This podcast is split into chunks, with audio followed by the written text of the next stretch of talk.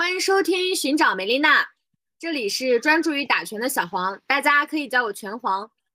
这里是打拳很厉害的拳王，大家可以叫我伟丽。本期我们找到的是在女性主义之路上有着不同经历、不同想法的朋友们。我们正在试图去掉玫瑰色滤镜看世界，你要加入吗？嗯，我们现在要开始讲一下我们为什么要叫寻找梅丽娜。嗯，那我就开始了啊。各位听众朋友们，我们之所以要叫寻找梅丽娜，是呃，梅丽娜是那不勒斯四部曲里面的一位人物。她虽然是一个非常非常边缘的人物，呃，她的设定呢是分寡妇。我们之所以要叫寻找梅丽娜呢，是希望呃能在我们这个女性主义之路上寻找到更多呃像梅丽娜一样的，或者是说呃。担心自己成为梅丽娜的，或者是受到和梅丽娜一样压迫的女性，能够加入我们，然后我们一起去寻找到一个呃共同的空间，去发声，去进步。嗯，然后，鼓掌，给你了。寻找这里，这里是一个。它不是一个怎么说呢？是一个结果，它是一个状态，像是现在进行时的这么一个动词，说明我们是一直在会在寻找的路上，也一直在觉醒的路上。不管你是否已经觉醒，或者是否准备觉醒，或者已经觉醒到一定程度了，但是这个觉醒的路程它是没有终点的，我们是会一直在这个路上朝着终点。一直勇往直前，然后自然这个看起来很孤孤独的路上，我们不会孤独，会有彼此的陪伴。嗯，大概是这样。好啦。然后我们寻找梅丽娜第一期呢，我们的主题放在厌女。厌女是一个非常宏大的一个话题。我们之所以要聊厌女呢，是我们认为我们在女性主义觉醒的第一步，就是首先先认识到呃自己身上的那些厌女成分。呃，成为一个女性主义者呢，首先要认识到自己的厌女成分，然后在这个过程中，我们不断的将自己身上厌女的成分给它克服掉。呃，这是我们可能很长时间的一个课题。我们这一期呢，就把我们的所有的话。题聚焦在厌女上，我们来一起去看看厌女到底在我们的生活中，在我们自己身上到底在哪些方面有一个有了这样一个体现。嗯，那首先呢，我和我想和大家一起聊一下，大家是怎么样去看待厌女的？大家认为什么是厌女呢？我自己的感觉就是，呃，厌女呢，就是把呃把女性理所当然的放在了一个弱于男性的位置上，它不是一个。骂人的词吧，不是不是很多人现在字面意思上是讨厌女性，他不是这个，他绝对不是讨厌女性，对，因为很多人说，嗯嗯，就是我看有的有的网网络平台上，比如说视频底下的评论，有人就是说，呃，说有人骂我厌女，我觉得这不是一个骂的动作，说你厌女的话不是骂你，因为我们每个人都有都有都有厌女的行为或者思想。你说的这个骂人，他是发出者是男性吗？我感觉一般男性他会有这个困扰，就是说我不讨厌女性啊，我多热爱女性啊，你凭什么说我讨厌女性？我觉得他们会有这个困惑，哎，对对对对，就对对对，就是应该是一个男的，应该是一个男的说别人骂他厌女，他觉得自己很冤枉。就是，我觉得厌女应该是一种现象，他讨厌的是一些女性的特征，就是女性所。都有的一些特征，嗯嗯，是的，尤尤其是针对男性来说的话，他是呃，我不想女性去结束我对女性的刻板印象，我希望女性保持着我对女性的刻板印象，他不能够接受女性的刻板印象要被颠覆了这件事情。对，如果被颠覆了的话，他的利益就会受损，然后这就是厌女的一种表现，你不接受，它会变成你期待之外的样子。没有办法去把女性当做一个和你同样的一个主体性去对待。对对对，《厌女》这本书里面的定义是是女性蔑视，它是来自男性的视角。然后对于女女性来说呢，就是厌恶自己，大概是一个官方的定义吧。然后我是在呃《厌女》这本书的作者上野上野千鹤子教授他的。另一本书《从零开始的女性主义》里边看到了一句话，就是当时觉得哇塞，哇对不起，我说话赛了，低调。她在那本书里也承认自己是厌女的，就是说，嗯，为什么说她自己也厌女呢？因为她一直在，她如果她不厌女了，她就不用再做这个女性主义的斗争了，再也不用为女性去争取些什么了。所以说，连他都在说自己厌女，说明什么呢？就是我们所有人其实都是厌女的，只是有没有意识到自己厌女。然后我就想，因为就我也因为我也有看过《厌女》，然后这本书，然后我我嗯我有自己的理解，就是对于厌女这个事情，就是它是长久以来根植于男权社会所所衍生出来的这么的一个，呃，可以我我我会把它叫做一种集体无意识。然后所谓的集体无意识，就是长长久久以来就是代代相传的这么的一种沉在人们心里面所产生的一种，或者是思想上面产生的一种沉淀物。然后它甚至在你就是在你从你出生开始，你就开始被你身边的人所灌输这种思想，是你都不知道它是怎么来的，但是你就你就从小接触它，所以它其实就已经成为了你无意识的一部分，你就觉得这就是个正常的现象。对就是只要父权社会存在一天，厌女就会刻在每个人的骨髓里一天。对的，嗯，大家是从什么时候从自身感受到的厌女呢？先说吧，因为我对于厌女这个话题，一开始我的定义也是非常狭窄的，也就是自我厌恶的话，我我在我的青春期好像是没有这个感觉的，但是我现在再看我的青春期，其实我是非常非常把自己客体化的，就是我为了去讨别人喜欢，然后把自己定义在那个模板里面，就我很在意别人是否喜欢我，然后我不愿意把自己真实的那一面展示出来，但是。我的那个模式就是非常非常男权社会里喜欢的那个女性的样子，对，就是可爱，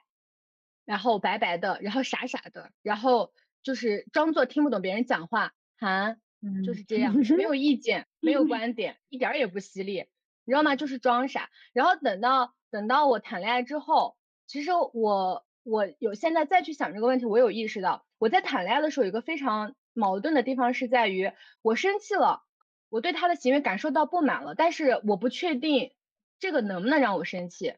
我会非常在意我你生能气的能合理性这件事情。对我很在意我生气的合理性。对我觉得我这个就是从把自己放到一个需要别人评价的定义上，这就是本身就已经是自一种自我厌恶了。很在乎他人的评价吗？对对对，我觉得这是我自己感受到我自自我厌恶的一个方面，包括之前呃也有因为就比如说啊马上要谈恋爱了，就去就为了可能会获得一段感情，然后哦就减肥啊什么的，因为别人就我不符合男权社会下审美这一套，所以我就去认真减肥。你说我你说我当时不健康吗？我觉得我也挺健康的，对。我觉得这些都嗯是对自身的一个自我厌恶，因为我不知道要从哪儿发展，然后我只能去顺应这一套，我才能够得到所谓的我想要的利益吧。我觉得这本身就是一种自我厌恶。对，我觉得我我我感受感受到自己厌女最严重的是在两性关系中，就是恋爱中，我我我会我会去回想一下我的感情，真的好像大部分每一段，尤其是在最开始的的时候，我会尽可能的去嗯表现出男性所喜欢的女性形象，就比如说我很听话，我很顺从，然后我很懂事，然后我很很贴心、善良，就通通这些，嗯，男性会喜欢的特质，我都会去表现出来，而把真实的自己给伪装起来，其实就是想要通过男性的肯定、男性的喜欢，让我觉得自己有价值的。那我们俩其实很像，就是就是很像啊，就是刚刚像你，我听到你说你会去去伪装真实的自己这一点，我我也会经嗯常，我会经常性的这样，呃，尤其是在两，尤其是在恋爱刚开始，就是我当我会我很喜欢这个男生的时候，我就我越是喜欢他，我就越会伪装，我就越会去伪装自己。嗯，我有一任前任是这么说，就是分手的时候他说了这么一句话，他说我我真希望你你你永远是刚开始那个样子，就是那么那么的和谐，就是那种假象，我是那个样子。他可能他他也也许就是通过那样的我，然后才喜欢上我的。但是后来发现，因为时间它会让你越来越变，越来越做自己嘛。就是两性有你两个相处舒服了之后，你就会做回真实的自己。但真实的自己就并不是并不是那样的呀，那样只是我我我塑造出来的一种形象。然后，然后分手的痛苦，然后才会让我去反思，呃，就就是这样。就其实做，其实，在最开始的时候，我也会觉得不舒服的，就是过于的听话，过于的过于的去顺从他，过于的去压抑最自己最真实的需求。其实我也是不是的，但是为了想要获得肯定，我会去压抑这种不适。而且而且他的喜欢对于我来说，在那个时候就胜过一切，就就是很很恋爱脑的这种很重要行为。嗯嗯嗯。那我来分享几个我觉得从小大家根植于脑中的一些对女生的刻板印象吧。就从小就觉得女生不适合学理科，数学不好。然后我有从小就是。应该都是在女生比较多的班级里吧，然后大家对女生班女生人数多的班级的刻板印象就是女生扎在一起就是事儿多，叽叽喳喳的，再再说一些八卦什么的。然后男生多的班级就是啊事儿少，就大家可能更专注于学习这样的这样的印象。还有什么？比如说在学校里哈，学校里边老师的群体里边也是女以女性为主。然后就不知道为什么可能会对女老师的要求会更苛刻，有没有？就是比如说会有会，如果他去训训话，比如说今天可能心情有一些不好，嗯，去去批评哪些学生了，然后学生可能会就说啊，他今天有可能会说一些不好听的话，什么黄脸婆啊或者什么什么的，就这样去谩骂女女性老师。然后然而男老师呢就。他即使可能什么都没做，也比较容易受到学生的欢迎，受到学生的喜爱。这样子就是从小根植于我们脑袋中的，对对对，女性的一些更更更容易的厌恶，就也不能说厌恶。你说这个男女老师这一点，我不知道大家有没有同样的情况，就是我在上小学和初中以及高中的时候，我们都会去注意女老师穿了什么，以及她换衣服的频率。但是我脑海中完全没有一个男老师他的穿着打扮是怎么样的，完全没有。嗯，对，尤其是英语老师，英语老师一般。对对对。老师没有对对对对，每天都是换着衣服穿。嗯。那问题是这个事情是老师他，但是老师他自己换衣服呢，他自然会引起注意。那男男老师他不愿意换衣服，呢他自然引起不到我们的注意啊。男老师可能给我们的印象，嗯，给我这边的可能更多是一些，呃，可能穿衣服不太修边幅，我们会觉得这个老师很搞笑。但是你们刚刚说的这个老师，他，呃，每天我们会关注到他穿什么衣服，因为他在换这些衣服，因为他有刻意打扮自己，那他就自然而然会引起我们的注意。那为什么不是这个老师一周都不换衣服，更会引起我们的注意呢？不对，不对。我觉得他这个说的就反而就是说明了男性和女性在职场中他们所要面对的那个问题的不同。就是男性你不换衣，你一长你你长时间你不换衣服，我们也不会觉得你有问题，我们只觉得你邋遢，而且还觉得你幽默搞笑。可是，一旦一个女性她一周不换衣服，我们对她的评价绝对不会有幽默和好笑的。对对，这个就是我的语文老师，高中语文老师这种很很明显，他就是可能不太修边幅，哎，不能说不修边幅吧，就是穿的很普通，然后可能站姿呀也比较内八，就是他不会像其他老师那样打扮的花枝招展，然后他就自然而然的成为我们，就是说穿衣服只是他的一方面，只是他外在形式的一方面，然后可能跟他的教学风格都有关系，他也成为了我们当中。老师当中，大家不是很喜欢的一个语文老师，确实给我的这个印象当中，他确实是一个，就是他嗯不怎么打扮自己，可能会成为他的一个减分项。对，嗯，对我们真的是有这种感觉。这个还是对，就还是社会对呃性别角色的期待不一样吧，就是。就是大家会更加关注女性的穿着打扮以及她的妆容啊，她的外表。但是对于男性，就是可能你是外表比较出众，你会受到这种关注。但是，但是如果你就是一个普通的男老师啊，或者说是一个普通的职场上的这种工作者，那他就不会去格外的注意到你的这些嗯外表上面的东西。而且，就这个让我说到这个，就让我想到我前上个星期吧，好像看到一个呃新闻，就是说。一个小学三年级的男生，就是给他们的英语，就是他发现他的英语老师只穿肉色丝袜，然后他就呃给他的英语老师送了一个黑丝，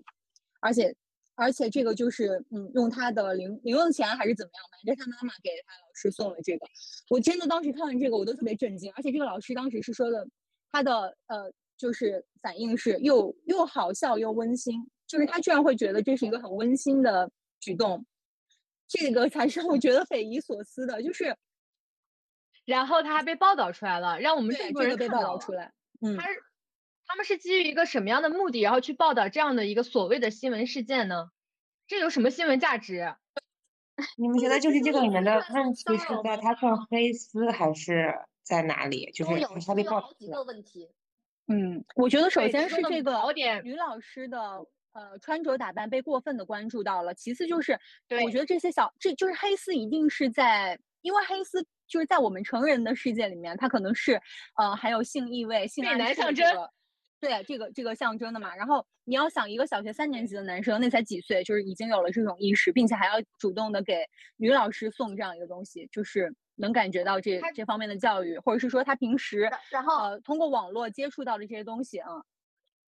然后还有一个点，我觉得他是觉得是那个女老师觉得很温馨，对对对哦对对，嗯嗯。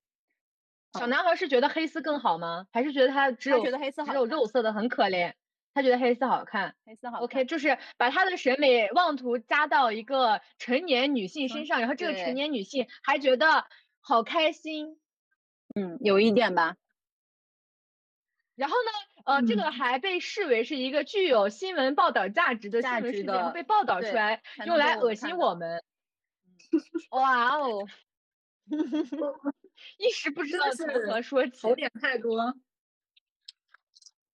条件太多啊！但我真的有的时候会觉得男人挺可怜的，就是从这一个点上，就是你们说的这个审美的这个不同，让我想到一件事情，就是呃，我之前有看到一句话，他就说，呃，就是定义好像也是谚语里面讲的吧，就自己延伸了一下，就是一个女性她喜欢的其实不是说这个男性个体本身。她的发嗯情根本不是针对这个男性个体本身来发情的，她的发情对象是这个男性在他男人集体中的一个价值。为什么会这样讲呢？就是其实男人也很清楚，女人爱的并不是他的脸，我们女人会会会有这方面的担忧，尤其是长得好看的，她会追着追着她的男朋友问，你是不是喜欢我的脸？你喜欢我哪里？你爱我哪里？然后素颜了之后，我素颜了，你是不是就不爱我了？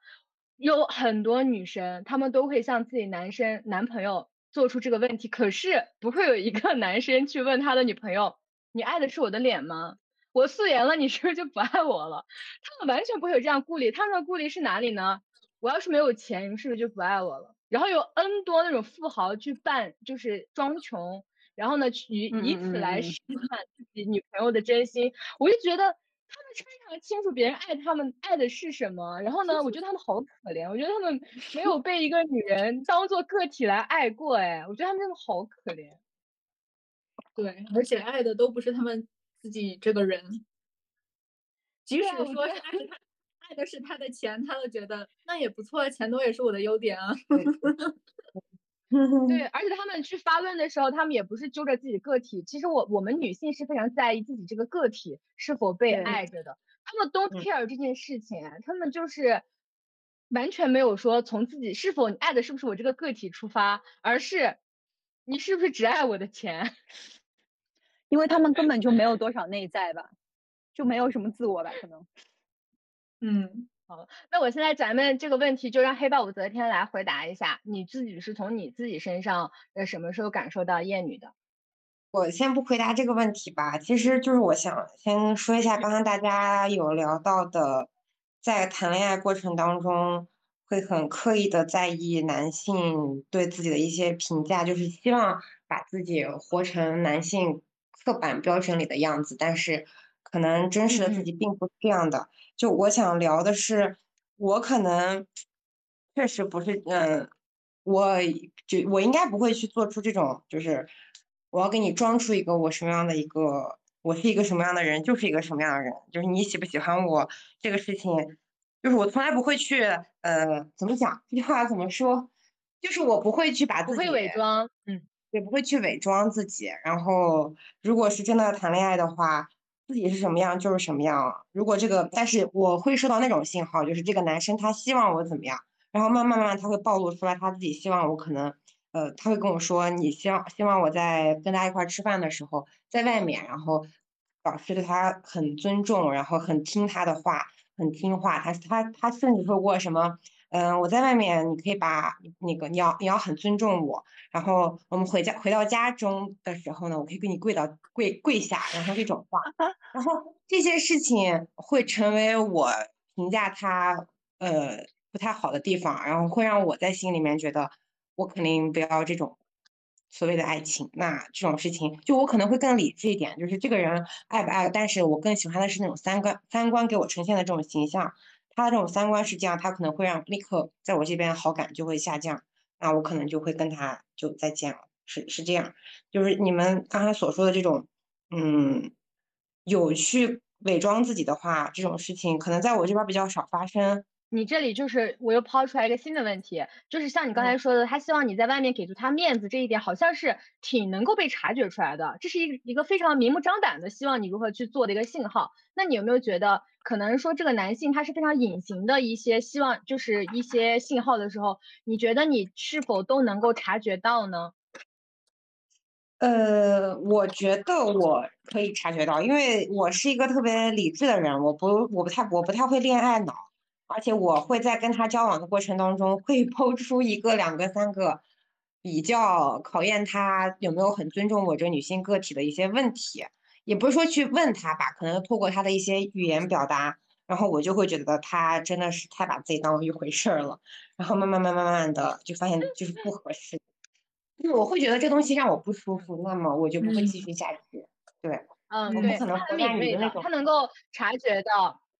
对对对，他能够察觉到这些问题，包括他刚才说的那个，呃，这位男朋友希望他在外面给足他面子，是一个非常非常典型的，就是男性视角，就是男性他们想要的并不是一个女人去认为他是一个男，这也是上野千鹤子说的嘛，并不是说你女人认为我很 man，我就我就是一个 man 了，而是说他在男性集体中被认为是一个男人，所以说。嗯，为了证明自己不是女人的方式，就是去拥有一个女人，然后呢，并且自己可以支配这个女人，这就超 man 了，对他们来讲。对对。所以他才会这样。嗯，武则天是，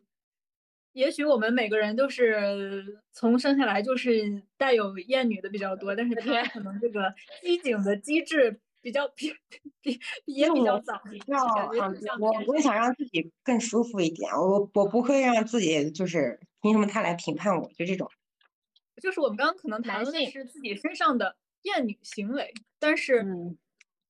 怎么发现的，可能可能说的不是那么的，可能你现在是以这个叙述的叙述的那个口吻来说的，但是当时的你可能并没有觉得有什么异样，现在是回想起来，哦，感觉不太对。但是你是什么时候突然觉得意识到对对对有厌女这个意识的？对对对，后知后觉可能就是。我好像一个没有，嗯，啊，我是后知后觉，而且我现在是没有办法给一个呃明确的一个时间时间段，说我是什么时候意识到了这件事情。嗯，对。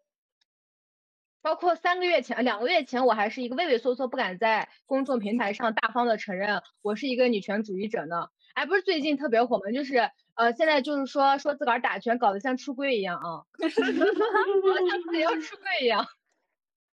就承认一个女权分子搞得好像像出柜一样，是我到现在才能够非常非常笃定的说，我就是一个女权分子。嗯，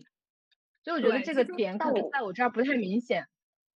哦，我想说一下，就是怎么怎么发现这个点，就是嗯嗯，它肯定是后知后后知后觉的一个事情，然后。我发现的前提是我已经具有具备了一些女性主义的呃，就女女性主义意识，这是我的前提。然后在我具备的这些东西之后，我再去经，我再就是经历一段嗯感情之后，我会痛苦嘛，或者是一段失败的感感一段一段失败的感觉会给我带来巨大的痛苦。那么这个巨大的痛苦会让我去，因为你会去追问你自己，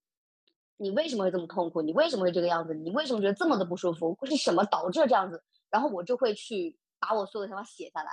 然后一边，然后在在那段时间，我就会去看书，想想，因为有的时候很多这些东西，你同你跟你的朋友讲，你可能找不到你想要的答案，所以那个时候我就会一边痛苦一边写写下我的想法，然后再一边去看找一些相关类的书来看，然后就会越来越清晰，越来越清晰这样子。即从书里边找到答案，慢慢的觉醒。反思，对，嗯，那我我还不太一样。其实看书，我第二性我看的其实比较早，是在大概六七年前我就看了，但是当时看了就看了，就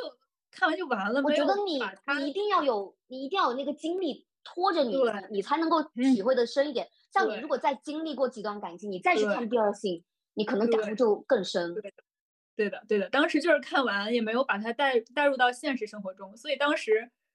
就也没有觉醒。然后直到是可能去年吧，去年我开始逛豆瓣小组，因为追星追星就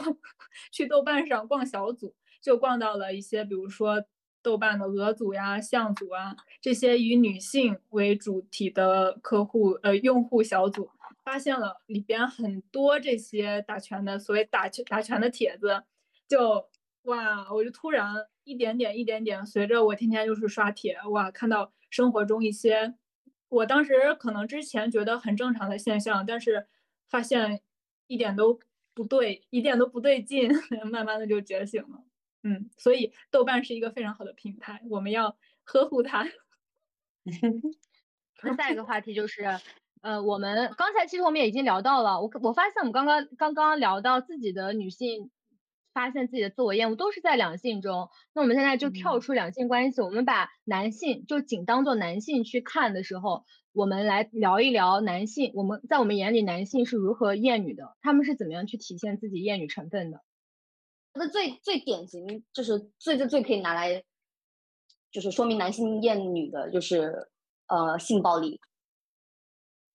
然后他们去强奸或者性骚扰，然后女性为什么？因为就是这样的词，性暴力、强奸、骚扰、猥猥亵这样词的词背后，它本身就已经蕴含了权力的极度的不平不平等。就是我为什么男性可以对女性就是就是而且频繁性的就是做出这样的事情，在社会上。我觉得就是因为他们本身就会觉得女性比我比比他们弱，他们就已经把女性放在了一个是比呃一个很一个弱者的地位，受害者跟加害者，然后这就是一个权利的呃不平等。我觉得如果是让我去举例子的话，我会用这个这样的例子来说明男性的厌女。嗯，就是他说的那个权利不平等，我觉得非要非常需要加一个点，就是呃，女男性很长的把女性仅当做是一个性，他仅把女性当做是一个性释放的一个工具，所以说他不把你当人看的，他把你当做一个工具，所以说他才能够呃，他根本不管你长什么样子，他看你穿着短裙，他就能勃起，他就能给你释放他的一一切的那个性欲。问一下，就是为什么我们女性就可以很好的克制自己在这方面的欲望？因为我们把人当人看，因为很简单，因为我们的我们的性是有条件的，我们我们必须得承认一点是，男性和女性我们都有性欲望，这是很正常的一件事情，我们也不忌讳去谈这个。但是我们把人当人看，我们没有办法对着一个呃长了鸡巴的男的就对他有欲望，我们不是这种，我们不是这种物种。我们我们是必须要有其他条件，当然有些人是性爱分离做得很好，这当然是一件好事。可是呢，我们的性它我们是要分人的，我们对自己是有一个标准一个要求的。我们不是说谁长了鸡巴我们就能对他有性欲，去对他们做什么？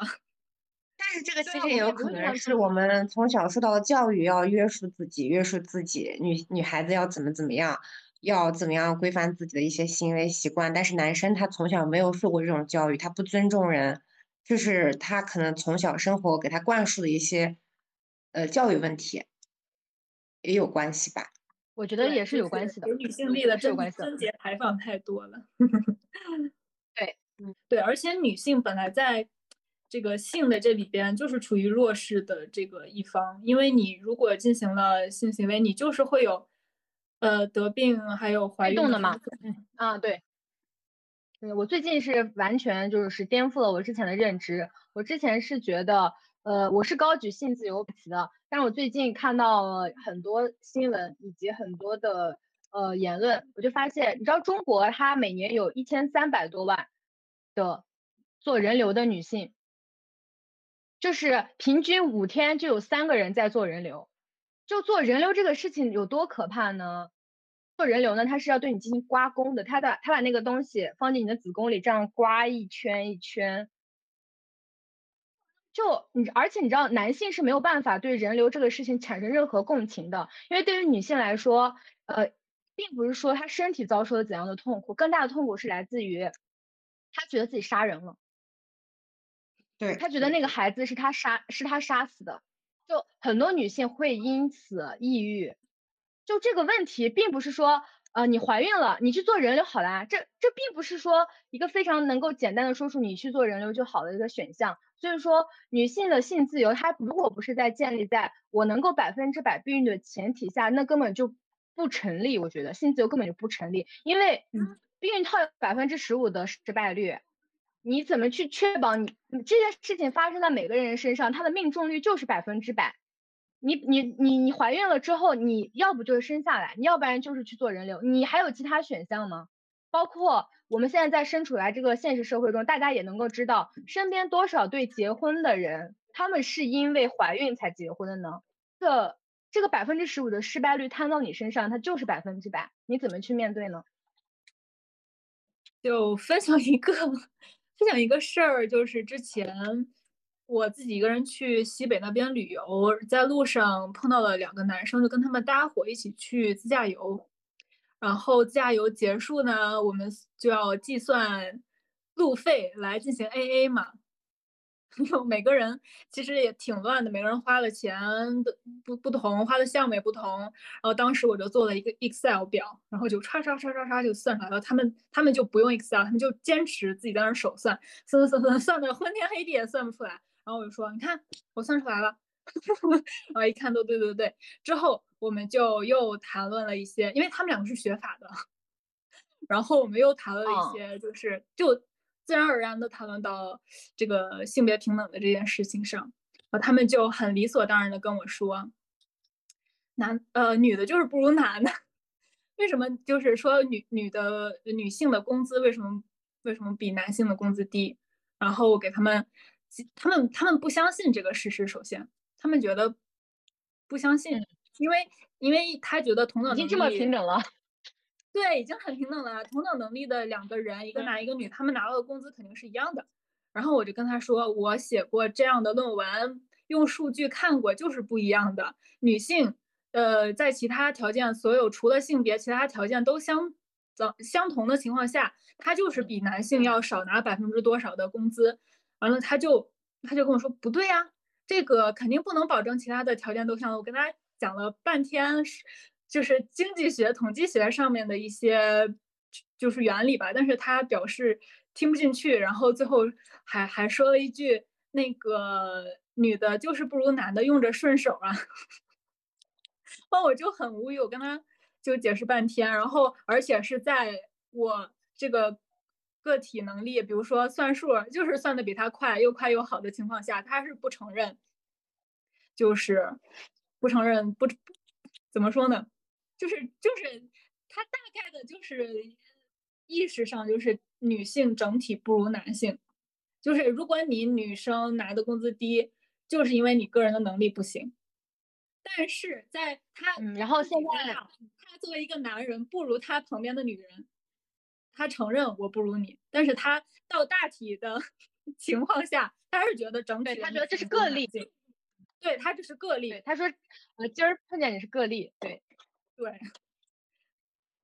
这个这个情况非常常见，非常非常常见。我想说一个，就是包括你刚才讲的这个，就是他这种是不承认不承认现状，否定现状。我想说的是，我碰到的很多，呃，一个典型就是男士说教。就是哪怕他对这个方面他一窍不通，但是呢，他就觉得我比你懂，我知道该怎么做。就我身边最近就发生了一个这样的事情，就是，嗯，他明明没有看过一本女性主义的书，但是呢，他他教我怎么打拳，他说你不能够禁锢在你的这个女性群体内部，啊，你应该怎么怎么，他说过啊，你应该去妇联啊，或者是呃，你应该就是用你的这你这套话术对男人没用，你不能这样子讲。就我可以给你保证，他一本女性主义的书都没看过，但是呢，他就知道怎么打拳，并且他跑来你跟前教你打拳。就他这种男士说教，就让我觉得他们他们这种自信啊。真的是刻在基因里的，而且他这种是，我知道你不如我，所以我来指教你，你还不，你不立刻给我叩拜就算了，你还在这里不相信我的说辞，你不相信我，你就是不客观，你知道吗？就是他们评价的一切标准都是从自己的角度出发，就凭什么呀？就是凭什么这个标准是你说了算呢？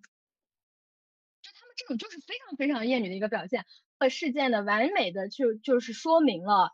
我们现在这个社会的男人，就以及千百年来的男人，他们是怎么样的去看待、讲述、评价对女性归类？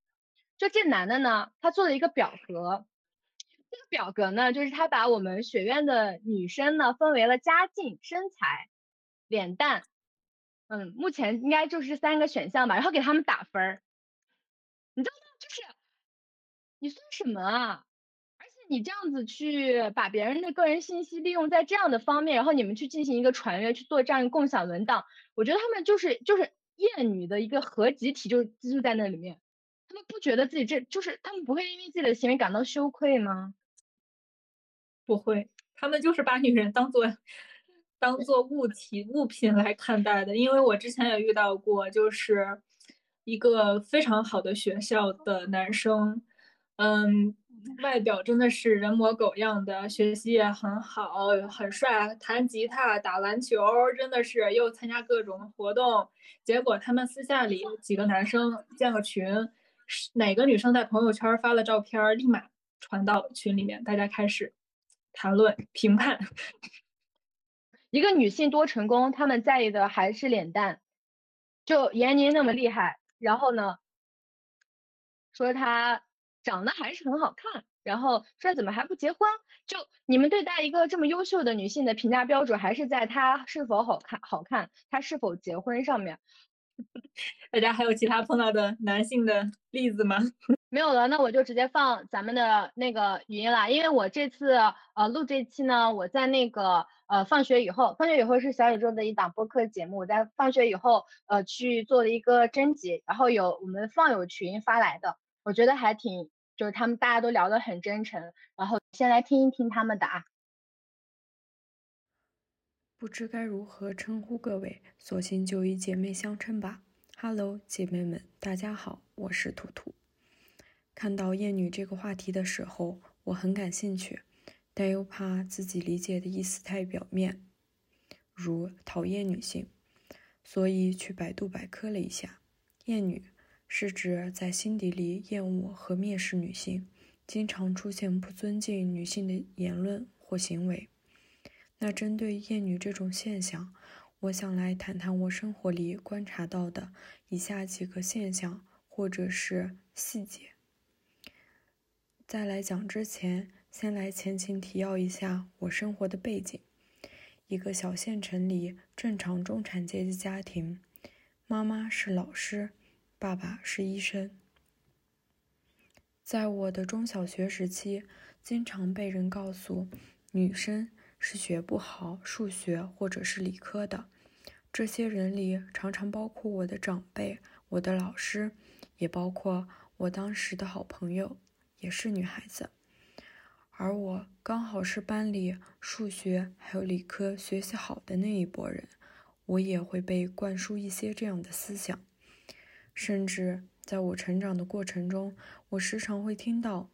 有人说：“男生后劲儿大，现在学习不好也没关系，等到了高中好好努力，照样可以当尖子生，照样可以上好大学。女生就不一样了。”当下听到这些话，我就会立马反驳回去，甚至后来也会愤愤不平。其实听到这样的话。我觉得这些都毫无根据可言。就仅凭我个人的生活经验来说，在我的班级里，学习好或者说排名靠前的学生里，一直都是女生占大多数，男生只是很少的一部分。而与此同时，在中小学读书时，我总是会听到，不论是长辈、老师还是同学，都会说，还是和男生相处好，没有弯弯绕绕，和女生相处太麻烦了。我当时竟然还觉得这个说法是正确的。从未反驳过，可直到前段时间，听到我小学五年级的妹妹也说出了类似的话。她说她更喜欢和男生交朋友，因为男生不容易生气，女孩子们都太娇气了，动不动就生气。那一刹那，我好像回到了我的小时候。我仔细想了又想，这个说法真的对吗？为什么大家都要这样说？为什么都没人反驳？我认为，首先这个观点就是错误的，因为它没有任何事实依据，只是人为揣测的。甚至这个观点到底是谁先说出来的？这大概是基于男性自己主观臆测出来的。其次，这个概念、这个观念就是在污名化，甚至是在贬低女性美好特质。女生们，女生们对情绪敏感，被误解成娇气，动不动生气；女生温柔、细心、体贴，被认为是麻烦。这是多么无厘头的想法！而且，就从我的成长过程中来看，虽然我在每一个阶段都有要好的女生或者男生朋友，但总体来说，我和我的女生朋友。才是有灵魂相吸的感觉，女生更懂女生，女生也更能帮助女生。而且在成长过程中，我从媒体中所了解到的女性形象都很片面。荧幕上的女明星要求颜值、身材或者是私生活，好像只要是女性就一定会被谈论相貌。没有人在意她所创造的价值，比如说美女科学家、美女学霸、美女作家、美女漫画家等等这样的前缀或者是标签。怎么就没有什么帅哥科学家、帅哥作家、帅哥漫画家？就感觉女性一旦有什么成就或者是贡献，就总与外貌有关，就很令人费解。媒体里塑造的男性形象真的是双标的非常明显了。优秀男性可以不必面面俱到，只要有一个闪光点就值得夸赞吹捧。因为对其他方面不太了解，所以我还是拿娱乐圈举例吧。比如说，对女明星样貌、身材要求严苛，还要。要求自身实力要强，要各个方面都完美，才值得被大众喜欢，被大众夸赞。相反，对同龄年龄段的男明星就格外的宽容，只要求他们演技好或者工作能能力强就好。我不知道是不是我了解的不够多，还是我们的大众媒体就是这样。一谈到这些现象，我就有很多话想说，很多愤怒和无奈想要表达出来，但是又担心我说的话可能和这次的主题不符。话太多了，我们下次再聊。祝姐妹们开播顺利。好可爱呀，他真的好可爱，而且我发现女孩子讲话真的到什么时候都在自我反思，就是啊。就是担心我讲太多了这种话，你知道吧？我们就是太谦虚了，嗯，真的是，而且很温柔，是吗？对，其实他提到的点，他讲到的点，嗯，我们前面基本上都都提到了，包括他说都很棒。对有人要讲一下他讲的吗？对，因为我补充一点，我刚刚可能没有 没有讲到，就是我自己的一个反思吧，就是。我即使读书读到研究生最后一年，然后我因为我是学经济学的嘛，嗯，当年的那个经济学有个奖叫 Clark 奖，它是授予给四十岁以下的年轻学者的。那当年的这个奖的获得者是一个女教授，然后除了她的学术很很厉害，她学术成绩很棒，他的外貌也很出众。当时我看到这个新闻的时候，在在微博上，然后我就转发转发带有他照片的一个新闻，结果我转发的文字当时写当时写的是，只有我注意到他好美啊。然后我转发完发出去之后，我觉得。好像不太对，为什么我只关注到了他的外貌？结果我就当时就赶紧就仅自己可见了。我觉得哇，自己自己怎么会这样？就是他学术做的这么这么厉害，我却只关注到了他长得好美啊！就哇，当时简简直觉得自己太厌女了。这也算啊。对他刚才讲到的那个对男明星和女明星的那个容貌的一个要求不一样，包括他说到那个呃，为什么没有帅哥男帅哥科科学家、帅哥画家，可是有很多美女科学家、美女画家、教授、美女博士。对，好像一个一个女人，她只有长得好看才会被提到，才会被颂扬，在媒体上宣传。这很奇怪，而更奇怪的是，我们每个人确实是这么想的。如果一个女人她长得好看，我们确实会对她高看一眼。觉得这个话题可以让我说一下，因为我觉得她她是我，就是她作为为什么？张张，你作为一个美女，你作为一个美女，你觉得你有什么困扰吗？在生活方面，你有觉得自己是美女这一个点而让自己受到了一些特别关注或者是特别的优待吗？嗯，应该是会有的吧？我觉得应该是会有的，只是我现在举不出来一个很嗯明显的例子哎。但是呃，就是但但我我想讲另外一个事情，我想把我深圳在深圳发生的那件事情讲一下，可以吗？嗯嗯，就是我作为一个女，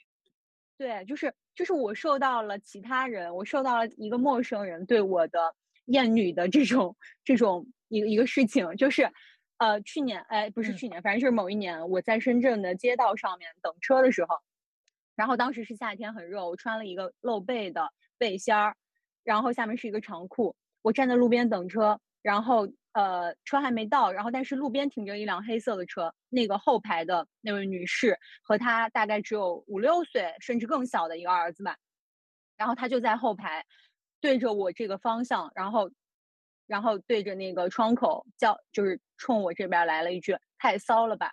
然后我当时听，我当时背对着他听到这句话的。然后，然后我还以为我听错了，我就问我旁边的女生，我朋友，我就说：“你刚才听到那句话了吗？”他说：“听到了。”他说：“骂谁的？”我说：“我感觉是往我们这个方向。”他说：“他觉得也是。”然后我们回头看的时候，我感觉他的他应该就是目光落在我身上的，但是马上立刻他就他的车就启程了，就走了。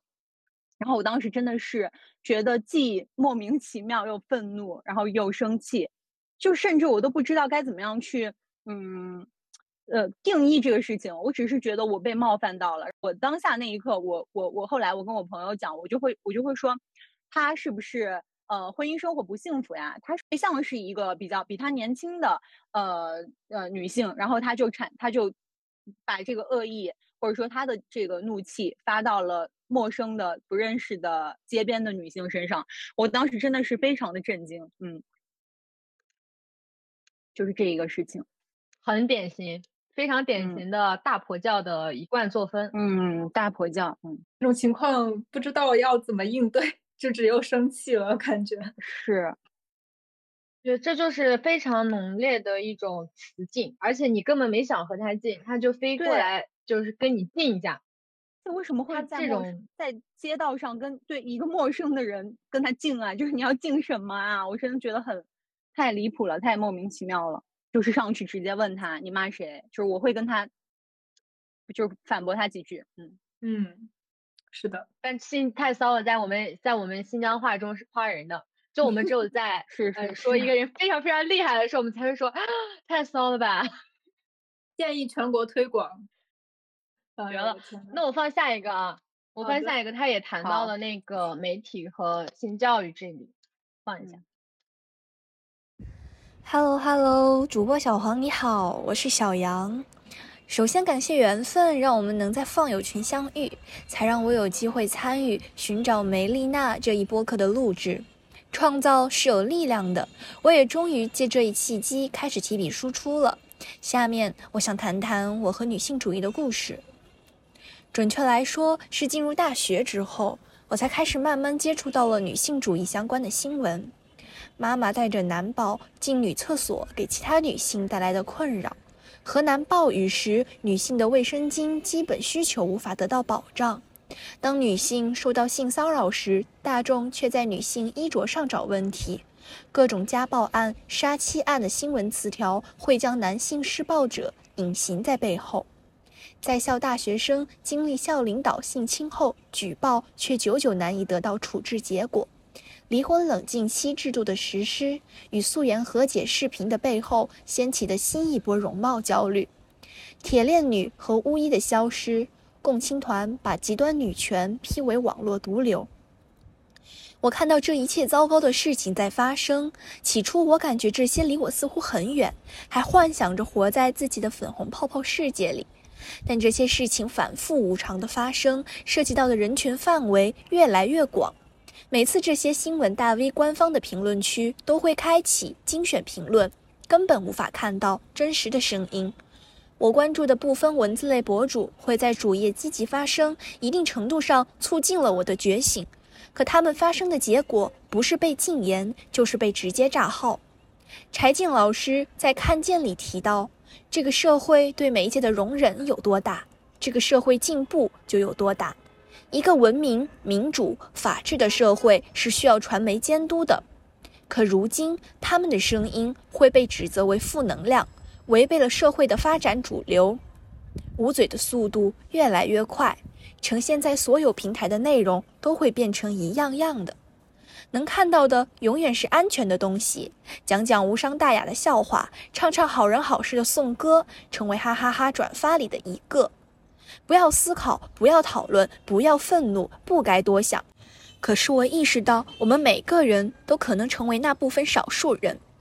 不能等到大棒降临到自己头上的前一秒再意识过来。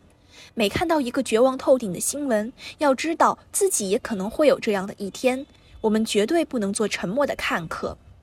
在回望几千年的历史中，对女性的赞美也罢，鄙视也罢，观察的视角都是男性。打开历史，我们能看到活生生的女人形象屈指可数。大多数都生活在标签之下：窈窕淑女、贤妻良母、贞洁烈女、红颜祸水。而当下社会的女性也仍然活在各种隐形的规训之下：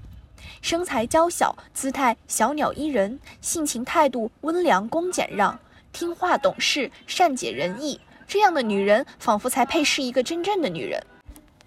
这一切观察视角都是男性，男性是主体，女性是客体。就好比女人一到三十岁，就会被各种外界声音催促着结婚生子，不然你就是剩女，以后没人要；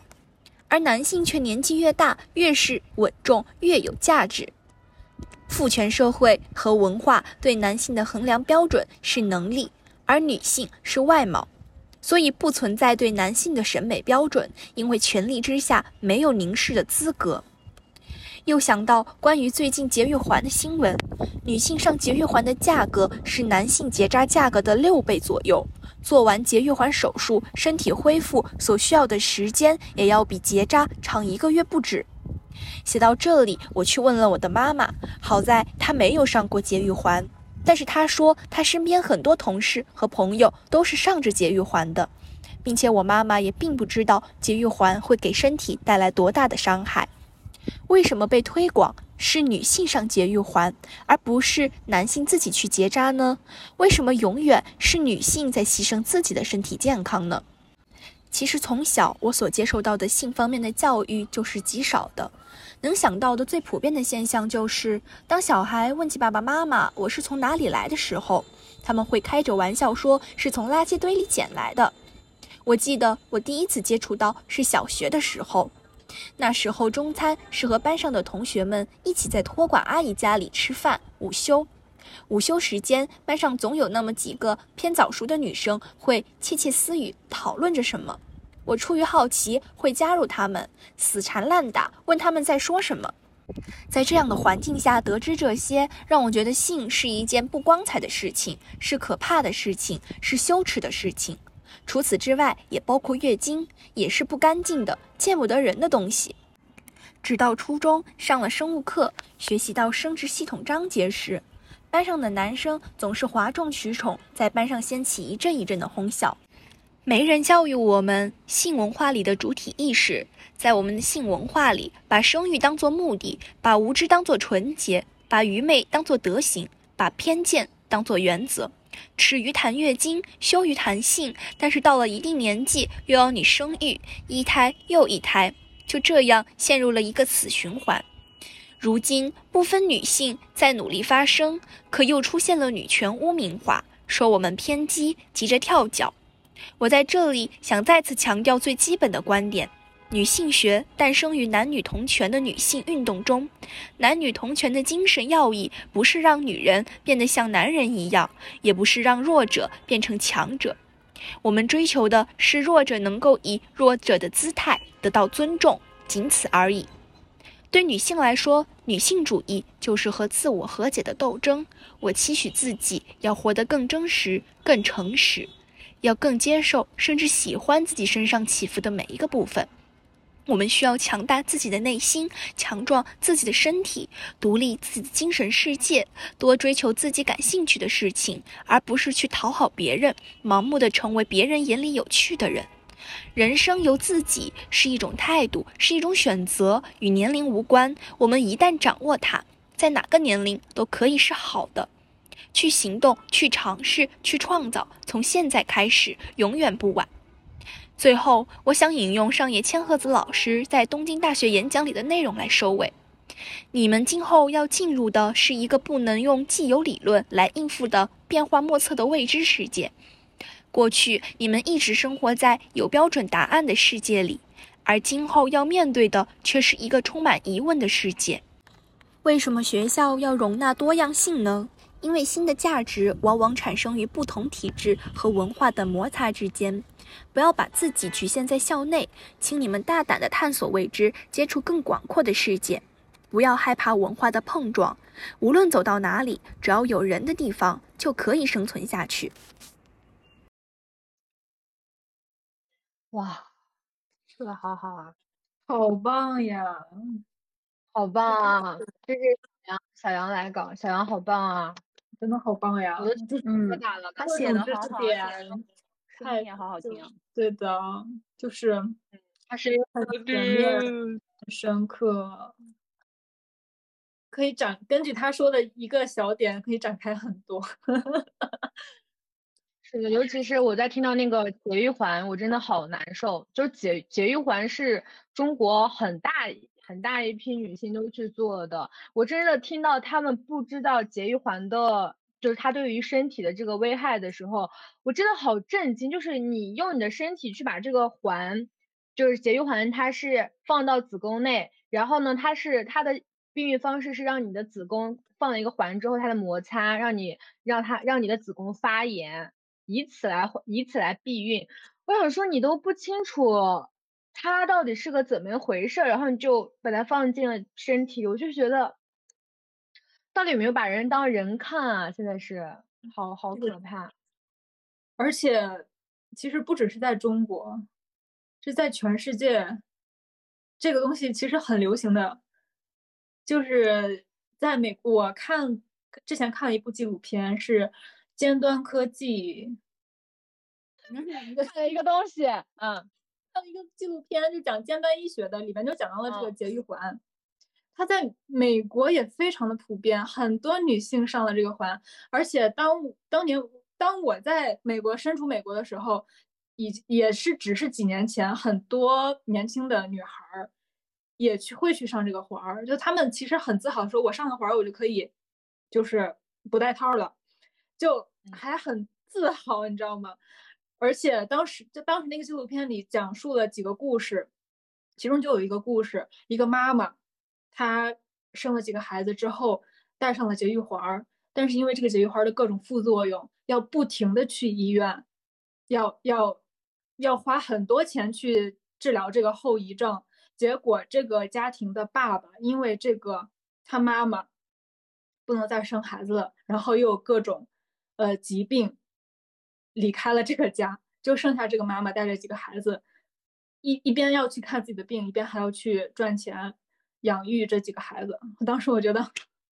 当初让让上环让女人上环的也是你们男人，结果上完环了，你们就跑了，就就就丢弃了这一家子。我觉得。太震惊了，太无语了，这不是只是中国的问题，是全世界所有女性的问题。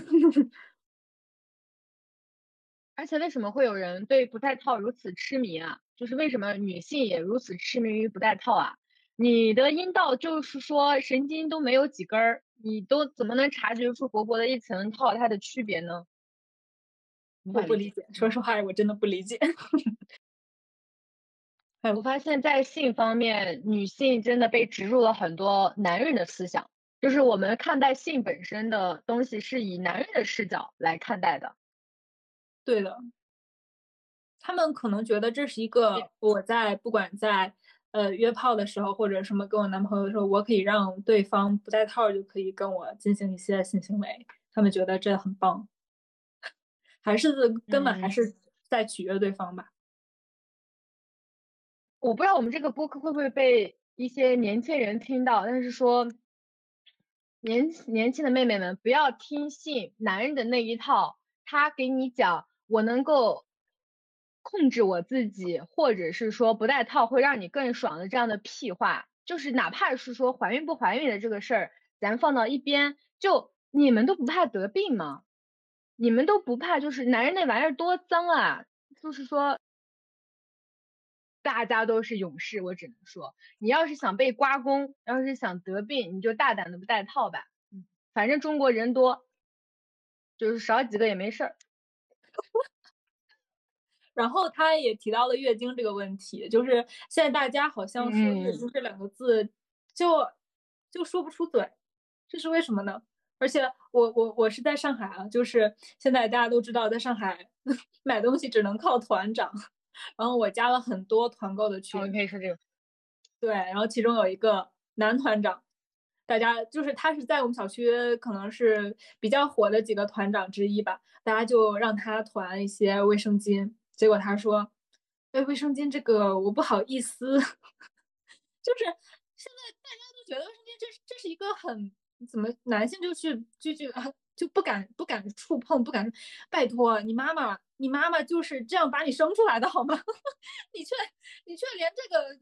卫生巾这个这个这个词都不好意思说，都不敢不敢去买。然后在另外一个女团长里边，女团长说，呃，想要买同那个卫生巾的私信我。拜托，这是每一个成年女性需要用到的用品，是什么不见人用品能私信你去买吗？这个也是很令人奇怪的事情。然后，然后也是突然想到卫生巾这个这个词啊，就前几天看到，嗯，那个拳皇分享在群里面的宇宇宙乘客上面的一个 Excel，就是卫生巾其实它也是一个带有很偏见的词语，我一直没有意识到。然后我想了半天，对啊，为什么要叫卫生巾呢？它就是默认月经是脏的，所以 用来清洁这个东西的叫。不是清洁，就是吸收这个东西的，叫卫生巾。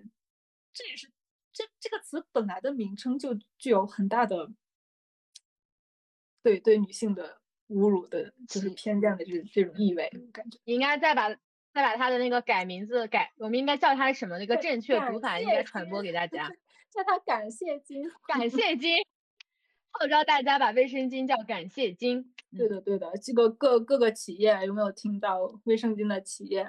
请改名。然后，然后这个卫生巾最近这不是卫生巾这个东西真的是太贵了。我之前会还是去追求一些名牌呀，就是可能觉得越贵越好。卫生巾，我就我现在用的名牌，就是会去搜索哪些卫生巾它比较平价，然后然后。就是呃，大家的评价也比较好，就会去买一些不是很出名的牌子，不会去追求就是大牌子，这种东西完全没没有必要那么那么高，每个月至少要花费六十块钱，我感觉六十到七十每个月至少的，对。如果说你再用棉那个棉棉棒更贵。如果男人如果男人需要用卫生巾的话，这个东西早就免费了。他早都放到那个就跟卫生纸一样，就放在那里了，大家随取随用的那种。对，你说，就是他才大一嘛，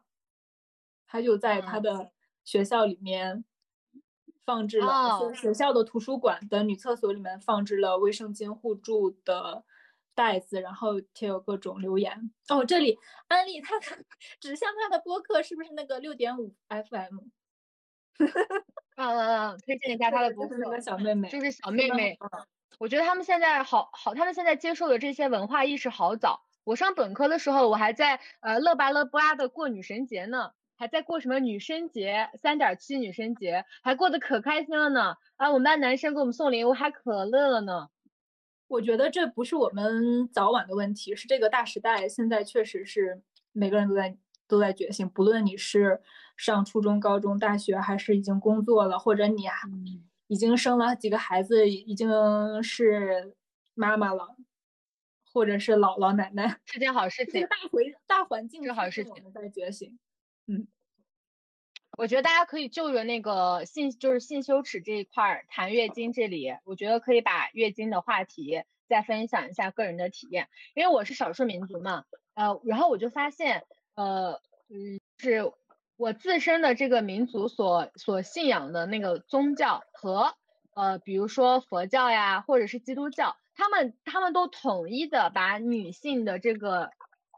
经经液视作为是。黑暗的东西，不好的东西。嗯，之前听播客也有一个姐妹讲，她她们家乡那边有一个习俗，就是呃来月经的女性是不能去碰泡菜坛子的，你碰了那个泡菜坛子，她就不能吃了。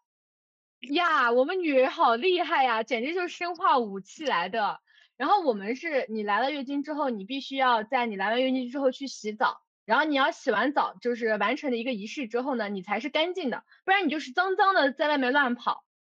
嗯，然后我就发现怎么如此统一？凭什么要我们自己去承担？这个社会就不能给我们一些补偿吗？然后我又想到，对，之前想到我去办，比如说我办了一张呃跳舞蹈的卡，然后是那种实现卡嘛，比如说时间是半年，我就想半年我每个月一个月要来月经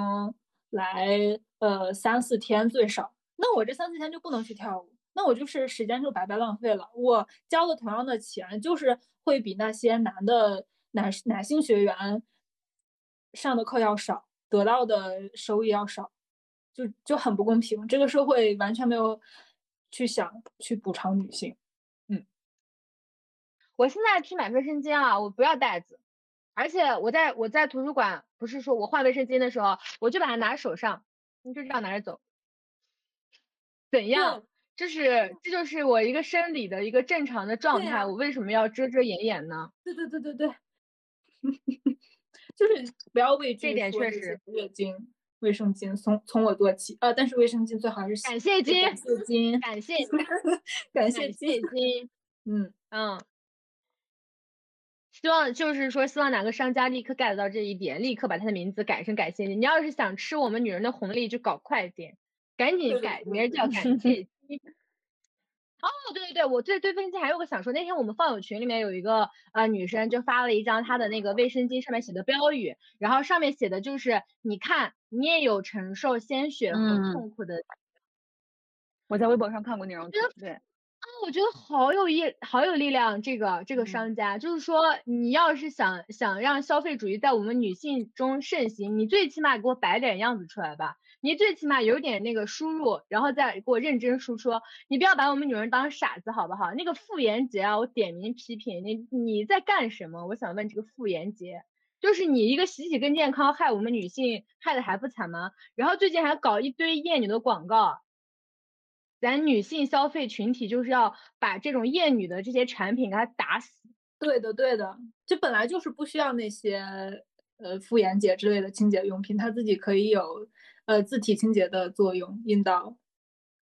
完全不需要。你的阴道嗯是一个酸性的环境，你甚至都不需要说用香呃皂啊用什么沐浴沐浴露啊嗯这这些去清，这样反而是破坏了它内部菌群的一个环境，这样子就反而是一种特别的嗯残害。嗯，那对于那个性羞性羞耻这一块儿，大家还有别的要谈的吗？我想说，我之前关注的一个 UP 主，就是北大的嗯那三嗯个女生谈话中的一个啊、然后她就是有一次她在跟她老公聊到他们俩的性生活的时候，然后她就是她他们婚后的频率非常低，然后直到她老公有一次给她提出了，嗯，她想她老公想要去购买性服务这样的一个一个想法，然后就是然后当时弹幕上都在说。第一次听说把把嫖娼说的这么这么好听，还购买性服务什么巴拉巴拉。然后，但是我觉得他们俩相处很坦我也是诚的一个，对一个点就是他们会很真实的去聊这些东西吧，啊。然后当时那个女生就是听听到，就是她之前不觉得她呃他们频率少有什么问题，但是当时她老公讲了这个话之后，她就觉得呃这个问题引起她的重视了，然后然后她就是认真的思考以及聊这个问题吗。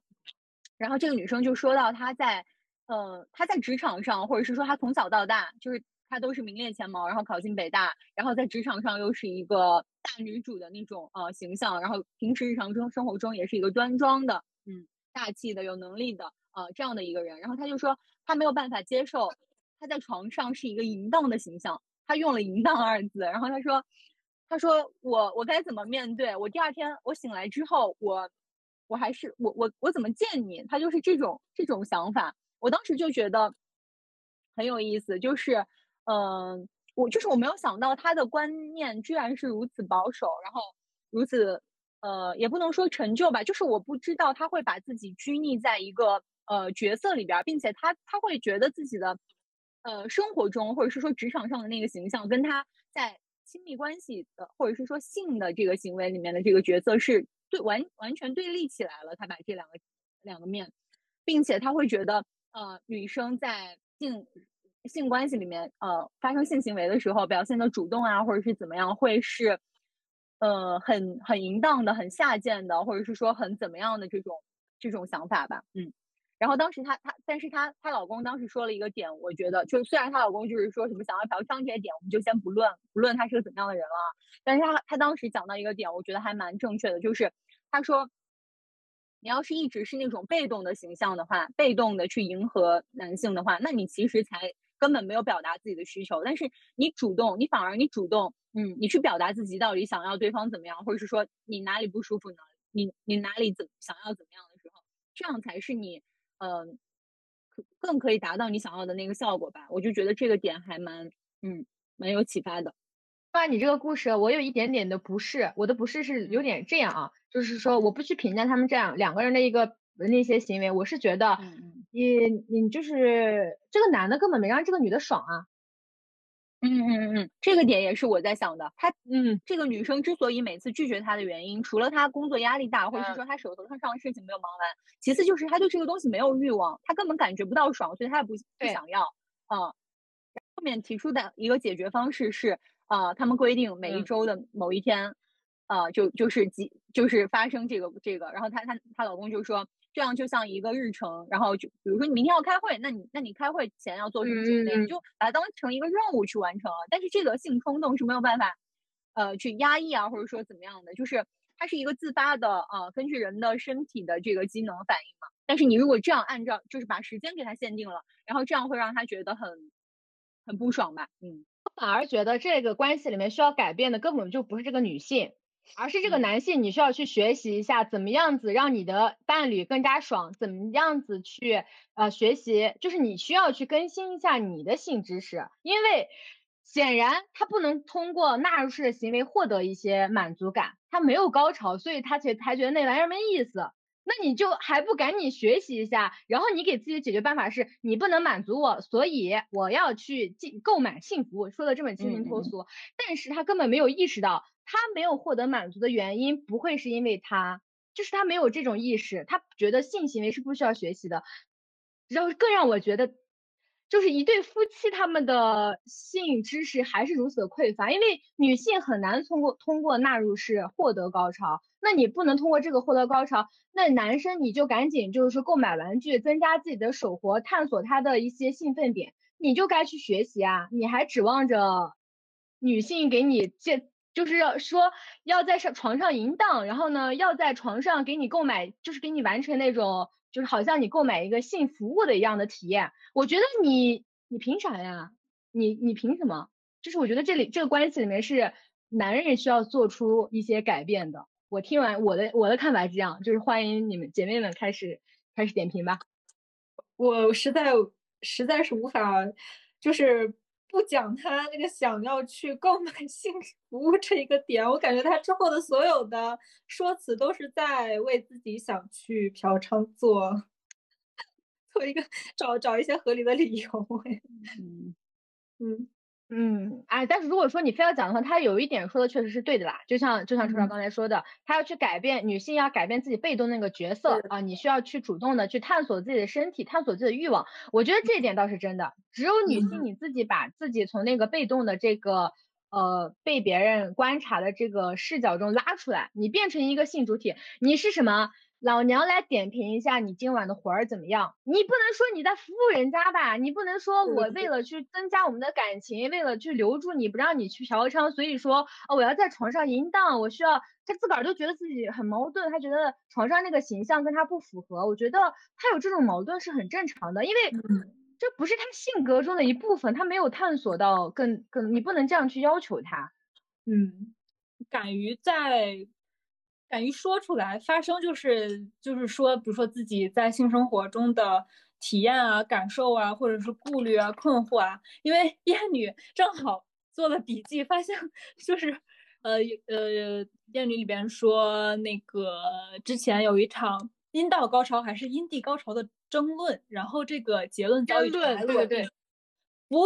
弗洛伊德说，不能达到阴道高潮的女人是成长失败的未成熟的女人。他是在命令女人必须要从阴道得到快感。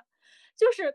我当时就当时就，哇塞，弗弗洛伊德，你是个男的耶？你怎么知道女的是什么感受啊？你怎么知道？之前你之前是不是是个女女女生，然后变性变成男的？才你你说这个话是谁说的？谁说的这个话？弗洛弗洛伊德。